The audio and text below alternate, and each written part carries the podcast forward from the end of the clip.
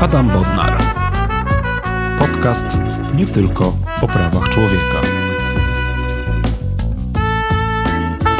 Drodzy Państwo, szanowne słuchaczki i szanowni słuchacze, to jest podcast nie tylko o prawach człowieka. W podcaście omawiam zagadnienia związane z przestrzeganiem praw człowieka, praworządnością oraz demokracją w Polsce i na świecie. Dzisiejszy odcinek podcastu dotyczy sprawy, która się właśnie toczy przed Europejskim Trybunałem Praw Człowieka i która ma fundamentalne znaczenie z punktu widzenia poszanowania zasad praworządności.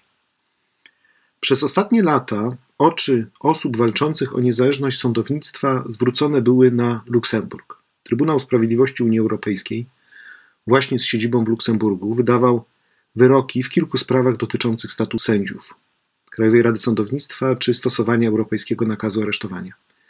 Teraz sytuacja trochę się zmienia, ponieważ do gry wkracza Europejski Trybunał Praw Człowieka z siedzibą w Strasburgu. Trybunał w Strasburgu w ostatnich latach e, zakomunikował rządowi Rzeczypospolitej już kilkanaście spraw, które dotyczą rządów prawa i sądownictwa w Polsce. Sprawy te dotyczą w zasadzie większości aspektów reform, które były dokonywane od 2015 roku, począwszy od niezależności Trybunału Konstytucyjnego, sprawa Xeroflor przeciwko Polsce, przez postępowania dyscyplinarne przeciwko sędziom, jak na przykład sprawa Igor Tuleja przeciwko Polsce, kompetencji prezydenta do odmowy powołania sędziów wskazanych przez tzw. Tak dawną Krajową Radę Sądownictwa, niezależność Krajowej Rady Sądownictwa, y, czy wreszcie status sędziów, którzy są powołani przez. Tak nową Krajową Radę Sądownictwa. Co oznacza komunikacja skargi? To oznacza, że skarga wniesiona przez obywatela, przez osobę, która skarży się na naruszenie jej praw, jest jawna i to oznacza, że rząd Rzeczypospolitej musi się do tej skargi ustosunkować. Dzięki temu możemy się dowiedzieć, jakie argumenty przedstawia e, skarżący, ale także pozwala to na uruchomienie wielu innych mechanizmów. Opinia publiczna może zareagować, może się o sprawie dowiedzieć, może o niej dyskutować. Natomiast e, w ostatnich tygodniach stała się rzecz bezprecedensowa, bardzo rzadka w postępowaniu przed Europejskim Trybunałem Praw Człowieka. Mianowicie Trybunał poinformował, że Izba Trybunału, składająca się z siedmiu sędziów, zrzekła się swojej jurysdykcji i zdecydowała o przekazaniu jednej ze skarg, skargi Jana Grzędy przeciwko Polsce, do Wielkiej Izby Trybunału oraz Trybunał zdecydował się również na zorganizowanie rozprawy, która odbędzie się 19 maja 2021 roku, czyli już za około dwa miesiące. Dlaczego to jest tak ważne? Ponieważ w skład Wielkiej Izby Trybunału wchodzi 17 sędziów, a orzeczenia są wydawane przez nią wtedy, kiedy pojawia się poważne zagadnienie dotyczące interpretacji konwencji. Sędzia Jan Grzenda, czyli skarżący w tej sprawie, skarży się nad przedwczesne skrócenie jego kadencji jako członka Krajowej Rady Sądownictwa. Jako sędzia Naczelnego Sądu Administracyjnego został wybrany do KRS-u na 4 lata, jednakże jego kadencja została skrócona po niecałych dwóch latach w grudniu 2017 roku. Pamiętamy e, atmosferę e, w Polsce. To były te reformy, które zostały wprowadzone e, po tym, jak wcześniej prezydent zawetował dwie ustawy sądowe, następnie przygotował swoje własne projekty, które zostały uchwalone. Te właśnie projekty skutkowały skróceniem kadencji członków Krajowej Rady Sądownictwa. No i zdaniem sędziego ta sytuacja, kiedy kadencję członka Krajowej Rady Sądownictwa mu skrócono, stanowi naruszenie jego prawa do sądu oraz prawa do skutecznego środka odwoławczego, czyli stanowi to naruszenie artykułu 6 i 13 Europejskiej Konwencji Praw Człowieka. Dlaczego skarga Jana Grzędy została wybrana do takiego właśnie procedowania? Przecież ktoś mógłby powiedzieć, przed Trybunałem toczy się cały szereg różnych innych spraw e, z Polski, jak chociażby sprawa sędziego Żurka, bardzo znanego także bohatera jednego z odcinków e, podcastu, czy sędziego Tulei, e, czy sędziego Juszczyszyna. Jest wiele innych spraw, które po prostu zostały już albo złożone do Trybunału, albo zakomunikowane rządowi polskiemu, jednak Trybunał zdecydował się właśnie na wybranie sprawy sędziego Jana Grzędy. Mam wrażenie, że Trybunał w Strasburgu uznał, że sprawa ta ma ta, tak naprawdę centralne znaczenie dla całej reformy wymiaru sprawiedliwości, ponieważ przejęcie kontroli nad Krajową Radą Sądownictwa przez czynniki polityczne, czyli wybór członków sędziów KRS-u przez Sejm Rzeczypospolitej, a nie przez innych sędziów, miało w konsekwencji wpływ na szereg innych działań dotyczących wymiaru sprawiedliwości, takich jak obsada nowych izb Sądu Najwyższego, w szczególności Izby Dyscyplinarnej oraz Izby Kontroli Nadzwyczajnej i Spraw Publicznych, powoływanie nowych sędziów przez Krajową Radę Sądownictwa i prezydenta, a także miało wpływ na zachwianie zasadą równowagi władz. Jednocześnie przecież w wyniku tej reformy podważono dotychczasowy status niezależnych członków Krajowej Rady Sądownictwa ze względu na ich przedwczesne odwołanie ze składu Rady. Co więcej, w przejmowanie, to swoiste przejmowanie Krajowej Rady Sądownictwa zaangażowany był także Trybunał Konstytucyjny, który na jednym z etapów reformy dokonał swoistego legitymizowania działań e, ustawodawcy, uznał, że wszystko jest w porządku, wszystko jest zgodne e, z konstytucją. I myślę, że te wszystkie czynniki spowodowały, że Europejski Trybunał Praw Człowieka zdecydował się właśnie na odniesienie się e, do sprawy Jana Grzędy i rozważenie w swoim orzeczeniu tych właśnie wszystkich konsekwencji dokonanej reformy Krajowej Rady Sądownictwa.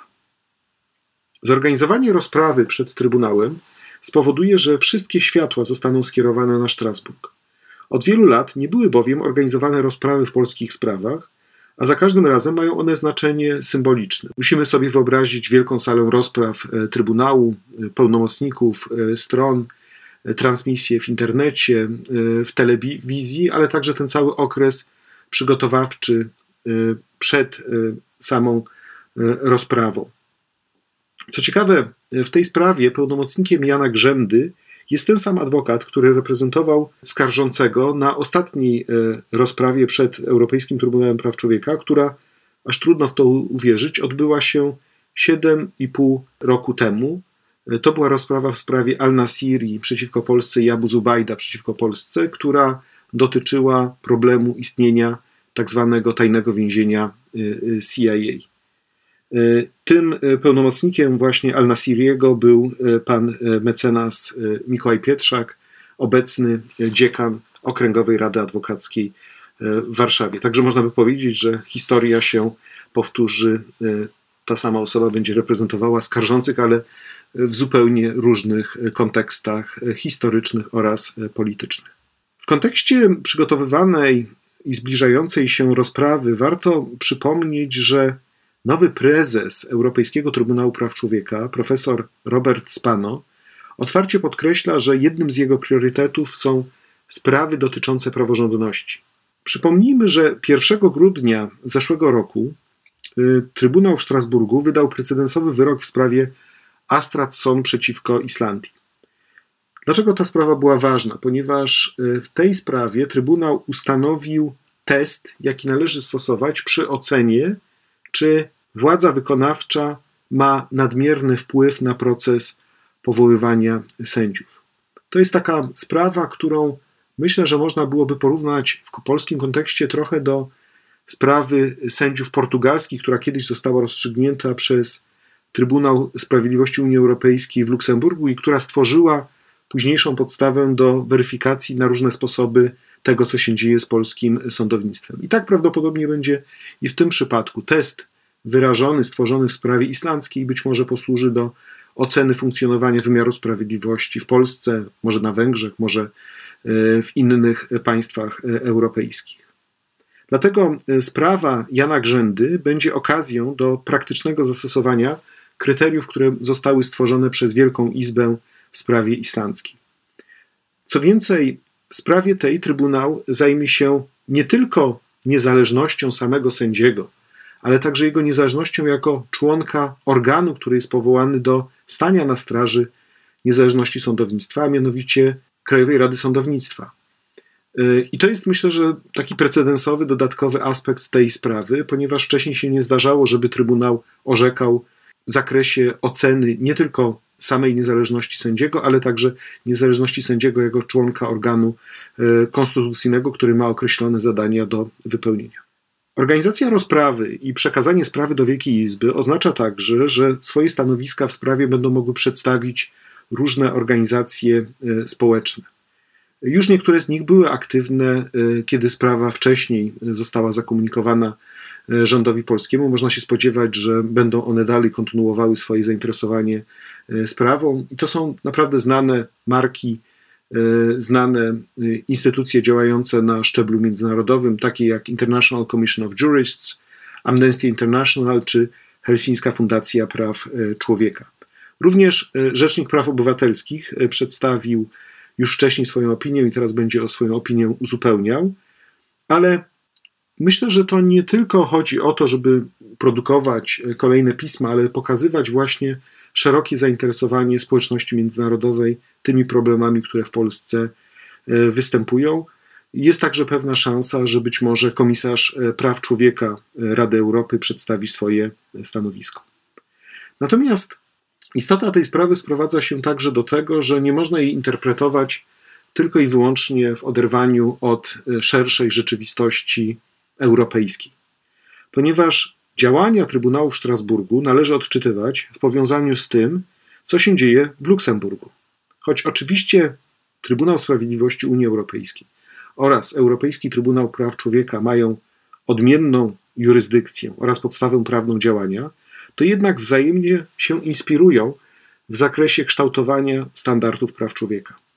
I ten swoisty dialog sądowy może być wsparciem dla polskich sędziów oraz dla tych wszystkich, którzy walczą o praworządność w Polsce. Powoduje bowiem, że nie tylko na poziomie politycznym, ale także na poziomie prawnym kontrola działań polskich władz staje się coraz bardziej intensywna. Brak reakcji legislacyjnej ze strony władz polskich na kolejne wyroki e, Trybunału Sprawiedliwości Unii Europejskiej, czasami wręcz otwarte ich lekceważenie, poszukiwanie metod ich delegitymizacji, na przykład poprzez kierowanie wniosków do Trybunału Konstytucyjnego, to wszystko skłania do poszukiwania sankcji, poszukiwania możliwości, w jaki sposób można byłoby spowodować, że władze polskie zaczną faktycznie patrzeć poważnie na to, co się dzieje na szczeblu europejskim. Oczywiście, jeżeli nawet Europejski Trybunał Praw Człowieka wydałby wyrok w sprawie Jan Grzęda przeciwko Polsce i stwierdził naruszenie konwencji, oznaczałoby to prawdopodobnie zadośćuczynienie w postaci kilku czy kilkunastu tysięcy euro. Ale nie o to chodzi. Nie chodzi o pieniądze, nie chodzi o chwilową satysfakcję dla e, skarżącego. Ponieważ najważniejsze jest to, że sprawa strasburska w powiązaniu z dotychczas ignorowanymi wyrokami Trybunału Sprawiedliwości Unii Europejskiej może prowadzić do uruchomienia poważniejszego mechanizmu sankcyjnego. Przede wszystkim poprzez nakładanie kar finansowych przez Trybunał Sprawiedliwości Unii Europejskiej, ale także poprzez zastosowanie mechanizmu pieniądze za praworządność. Tego mechanizmu, który właśnie tak intensywnie był negocjowany pod koniec 2020 roku. Słowem, im bardziej polskie władze będą bagatelizowały wyroki sądów europejskich, tym większa będzie motywacja do sięgania po sankcje finansowe. Ale należy się także zastanowić nad skutkami ewentualnego wyroku w sprawie Grzęda przeciwko Polsce nie tylko dla samego pana Jana Grzędy, sędziego Naczelnego Sądu Administracyjnego, ale także dla innych skarżących, których sprawy toczą się przed Trybunałem.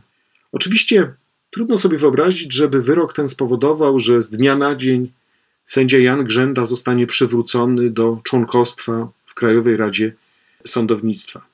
Tak to nie działa.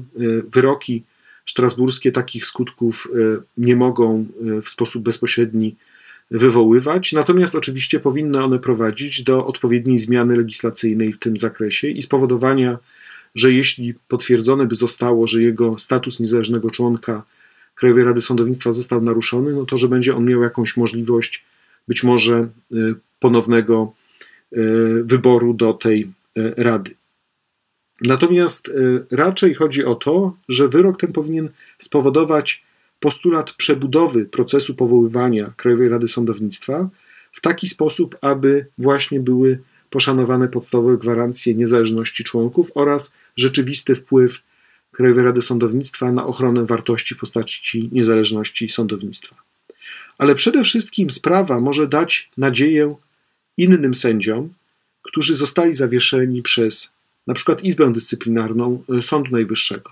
Sędziom takim jak y, Paweł Juszczyszyn, Beata Morawiec czy Igor Tuleja.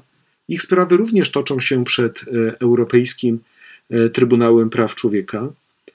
I istnieje szansa, że jeżeli w wyroku Jan Grzęda Europejski Trybunał Praw Człowieka przesądzi naruszenie różnych standardów konwencyjnych, to później otworzy to worek kolejnych wyroków w innych sprawach dotyczących polskich sędziów. I gdyby na przykład miało się okazać tak, że Trybunał w Strasburgu stwierdza naruszenie konwencji w wyniku mm, źle przeprowadzonego, bezprawnego postępowania dyscyplinarnego, to tacy sędziowie później będą mogli domagać się przywrócenia do urzędu y, sędziego. I były takie przypadki y, w przeszłości.